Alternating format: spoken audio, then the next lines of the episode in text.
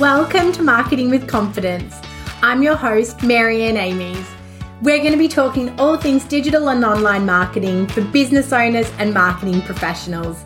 If you've been feeling overwhelmed by your digital marketing, be sure to listen along and you'll hear tips, interviews, and more that will give you the confidence to create marketing you love.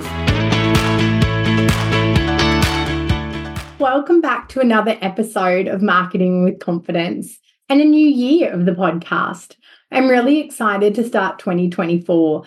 New Year's always feel like new possibilities, new focus, new energy. And although it's hard to not get caught up in the hype of New Year, New Me, it is also a fantastic opportunity to reset your marketing, reset your business plans, reset yourself. And, you know, I think all of us probably do a little bit of internal reflection and, and external uh, discussion about what their new year might might entail. What I'm going to talk about today is digital marketing trends for the new year. Obviously, every year there's predictions about what's hot and what's not. If your social media is anything like mine, you're seeing a lot of what's in and what's out in 2024. And they're both a mix of informative as well as a little bit of cheeky fun. I wanted to talk today about digital marketing trends for 2024, but as always, within the lens of the small business owner, there's obviously going to be macro digital marketing trends at play that as a small business owner just aren't accessible or aren't relevant maybe to your operations. It reminds me of a few years ago when I was in a business accelerator program and it was really aimed at taking your, your business to the $1 million mark. And they had a, a four part formula. I think it was cash, people, something around operations, and something around vision. It's been a while, as you can tell. Uh, and and they would talk a lot about you know establishing meetings for your senior leadership team, or you know how to structure. Uh, you know, working teams. And, and I think at the time my business had about four employees, and it was just so unrelatable for me. I, you know, drew a lot out of different modules, but I just always got this sense that I didn't have the structure. Uh, or probably the complexity to implement a lot of their systems that you know they saw as the key way to scaling your business. And i think it's a lot like that when you read trends and, and what's hot. You really want to relate them back to that small business landscape and make sure that there's something that you can work with and implement. So I'm going to take you to, through four 2024 digital marketing trends and really talk about breaking down how they're relevant to you, the small business owner, and how you can jump on board. I'm kicking off with voice search optimization. If you've got kids, and especially kids like mine, things like Hey Alexa, Hey Google, Hey Siri have become the catch cry of the younger audiences you know and and even with older people i i watch my my mum often say hey bing and ask her phone questions instead of typing it in. That voice search is becoming more and more a go-to across you know all generations. And the rise of smart speakers voice activated search we really need to start optimizing our content for voice queries so that's around really focusing on conversational copy, long tail keywords. You know, what are the questions that people are asking that our, our website is the best solution to or our business has the best solution for? And two ways uh, that I think small business can really look at this is first of all, local SEO focuses. So if your business is has a local focus to it, you're going to want to emphasize those location based keywords in your copy to really be able to trigger voice activated search that comes down to location. So, you know, florist in my area or florist Mornington Peninsula or florist Sutherland Shire, you know, whether you are, you know, the looking at the the very suburb that you operate in or the delivery suburb or or sort of t- city names or town names or county names you, uh, you know it's really going to be important to be having lots of those words and and not the keyword stuffing that you know we saw years ago but more conversational. You know if you're looking to deliver flowers to Menai, Cronulla, Kareela, Gymea, or anywhere across the Sutherland Shire, we're here to help. So, you know, you're listing out in a in a real conversational way some of those suburbs, and then you're also breaking it further down into um, you know, broader areas as well. So it's also going to be really important as part of that local SEO to make sure you have a Google My Business listing and then to make sure you're optimizing it and really using all the features of Google My Business to activate that local voice search result. Because don't forget, if we're doing, uh, you know, again, Florist Mornington Peninsula, there's an opportunity for that map to trigger in those search results, which is always going to be top of priority results before text based results. So, you know, anything that we can do to get that map firing is going to be really important for us. You also want to look at conversational content. So, crafting content that mirrors natural speech patterns, addressing common problems in those pieces of content in a conversational tone. That's going to help with your visibility and voice search results as well.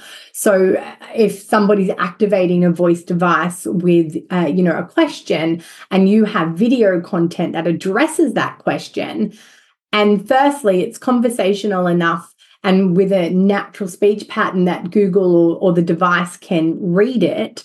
Uh, and then secondly that it can actually play it back as the as the answer uh, that's going to be really important as well so i guess you know not using tools to generate voices uh, not having overly produced content, uh, not having very kind of short and sharp, but again, that real conversational content. And so that could be, you know, having an FAQs page where the, the questions and answers are actually all short videos, and you would want to actually record the question and the answer. So, you know, how much is delivery within five kilometers? We often get asked how much delivery is within five kilometers. You can go to our shipping page or as a guideline it's you know 25 to 30 dollars. So that short video is doing the job that text would do and therefore can become a result that can be played back to the person off their their smart device. So moving on from voice search optimization no surprises. It's on every single list and it has been for the last gosh 5 years let's say video marketing Video is king. We can't deny it. We tried to avoid it for as long as we could, but video content dominates and shorter, engaging formats like TikTok style videos are gaining traction. We can see almost every platform rolling out a short form video solution. Uh, if, like me, you've got kids on Snapchat or you yourself are on Snapchat, you'll see that Snapchat has Spotlight now, which is short and sharp videos. YouTube has YouTube Shorts, which is short and sharp videos. TikTok is short and sharp videos, and obviously Instagram and Facebook have Reels. So, you know, every single platform is trying to optimize against short and sharp videos, and that format of video is it's not going anywhere i think as people get more and more trained into short and sharp video those you know dopamine hits those quick intakes of information are only going to become more powerful uh, and then there's also things like live streaming, which has been around for a long time, but also shoppable videos are going to become more integrated, I think, into people's marketing strategies. So getting more out of those videos and making those videos more conversion oriented. So if we flip this and look at how can small businesses maximize here, You've got firstly cost effective storytelling. I think small business heads have a real opportunity, and I've spoken about this before that I think it's a USP that a small business has against a big corporate is that with a small business, we can be a face. We can humanize our brands by having a face in that video or a series of faces in that video that represent our business. So, what we can do now is focus on storytelling and authenticity build those real connections, step out from behind your business and start talking about your vision, your passion, your focus, your purpose, why you wanted to create this business, product, solution, service, who it's for, why you're different. You know, everything now can be more raw, more real. We don't have to necessarily have the video crew come in and, and film these super polished videos you know. Um, we've got the opportunity for behind the scenes videos customer testimonials grabbed on the go uh, diy tutorials all these sorts of storytelling techniques that give a person a lot more insight into our business but they don't require those high production costs of what we knew of video you know five or ten years ago. And then live streaming and interactive videos, I think, is another key place for small business to pay attention. So, live streaming, we used to panic about live streaming on things like Instagram and Facebook, and we don't see as much of it anymore. But I do still think it's a it's a good strategy if you have something particularly exciting happening. Um, even if people aren't there for the live, it definitely gets engagement afterwards as well. But then, you know, shoppable videos. We're seeing obviously TikTok move into shoppable videos, shoppable ads. Um, Instagram has always had that connection for posts to be able to link back to products, and that's going to start to come through more heavily with videos as well. So, really, you know, jumping on that enhanced user experience is going to potentially lead to increased sales. The more videos we can have with that outcome of, you know, click and buy now is going to mean an easier customer journey from their interest being piqued to be able to check out. I think influencer marketing will continue in 2024, but with a, a refinement to it. You know, influencer marketing is really maturing. We've seen many different evolutions of influencer marketing, I think. And, you know, uh, certainly three to five years ago, it was about the bigger the better. You know, who has the biggest following? How much do I have to pay to, to get a piece of that pie? But as as the years have gone by, I think we've seen the micro influencer really rise up. And often the micro influencer has a niche that they're they're so connected to and their audiences are genuinely authentically connected to them uh, and and you know if we can find a genuine partnership between brand and micro influencer I think what we then see is that advocacy flow through to the brand. So it's not about how many followers can we gain out of this interaction, but it becomes, you know, what was the engagement with the content that was created, or, or you know, again, what was the conversions that came out of it. So I think when it comes to influencer marketing and, and how it's going to evolve for small business is really looking at those niche partnerships, collaborating with small micro influencers who have a highly engaged audience within their niche and looking at how to make that partnership authentic.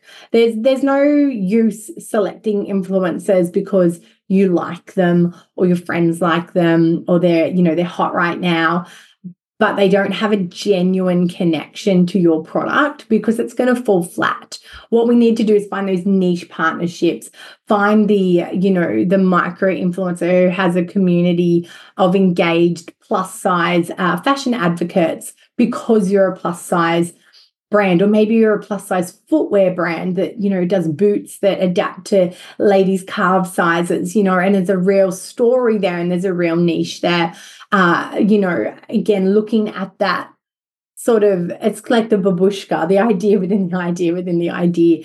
How niche can you find an influencer? Because I can guarantee for the niche pain points of your product or service, there are groups out there, there are influencers out there that have captured that market authentically by telling their stories of that problem, their stories of the the needs that they've or the the troubles they've faced against those pain points as well. And the other great tip or, or, great space, I think, for, for small business owners to move into in terms of that influencer marketing refinement is getting involved uh, with TikTok. And, and if you get involved with TikTok and then get involved with TikTok ads, you get access to the TikTok Creator Hub. And this is around, I guess, TikTok's directory of creators on TikTok that you can collaborate with. It's an amazing platform. It allows you to filter by location, by age, by some different variables as well. And I think I, I went to TikTok's head office um, in December. They had a, a morning for agencies to talk about, you know, the next evolution of TikTok and, and what's coming in 2024. And, you know, the point they raised about collaborators or, or creators on TikTok, especially important for small business, is to actually let the creator take creative control. And it's something that many small business owners struggle with because uh, we're so connected to our brands. And often, you know, we are our brands or our brands are an extension of ourselves. And it's hard to think that we're going to let somebody, you know, style the, the content or create the concept. But TikTok creators, and, and again, when you pick them correctly and you discern in, in who you choose, they're doing so well because they're creating the content that resonates with their audience and with the, you know, TikTok global audience at large.